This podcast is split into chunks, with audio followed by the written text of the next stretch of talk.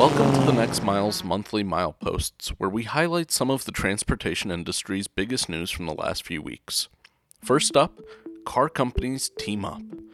As driverless and electric technology, EV and AV as we call it, surges ahead, classic car manufacturers are looking for ways to adapt to this new future. A new future that, according to Ford CEO Jim Hackett, stands to upend their industry. He expressed urgency for a deep societal need for smarter solutions, while announcing an initiative between Ford and VW to share efficiencies on the R&D side with Argo AI, now majority owned by the two car manufacturers. This came weeks after another auto partnership was struck. Nissan Renault plans to bring AVs to their headquarters in Japan and France, respectively, in partnership with driverless company Waymo. Waymo has logged over 10 million driverless miles, whereas Nissan just announced several thousand layoffs to combat their shrinking customer base. Number 2. Is UPS finally cleared for takeoff? UPS is pushing ahead in conversations with the FAA to become the first commercial entity allowed for autonomous drone delivery. UPS has been doing testing, but it has come with significant restrictions. Getting a Part 135 commercial certificate would allow them to launch in more places at more times of day for medical and B2B customers. The logistics giant has indicated that they'll continue investing heavily in process and operational enhancements to get their UPS Flight Forward subsidiary off the ground to create an unparalleled UAV infrastructure network. Number 3. A new Hyperloop record is set, and then it falls apart. At the 2019 SpaceX Hyperloop Pod competition, a student team from Germany's Technical University Munich hit the top speed of 288 miles an hour before their pod started to fall apart. Next year, the contest at Elon Musk's SpaceX facility will debut a 10 kilometer track.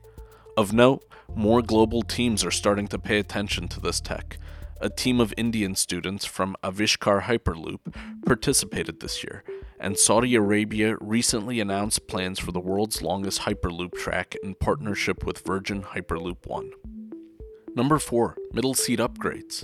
The FAA has approved testing of a total rethink of airlines' middle seats from Molon Labe Designs in Colorado. This new design, known as the S1 or slip slide seat, makes middle seats wider with lower armrests and pushed back a few inches for some stagger. It could even allow for temporary widening of the aisles by letting aisle seats slide under the middle seat. An unnamed airline will be trying it on 50 aircraft by the end of 2020 but in a fuel conscious industry, the seats are 5% heavier, and that might take some more time to get right before mainstream adoption happens. Number 5. The Next Frontier.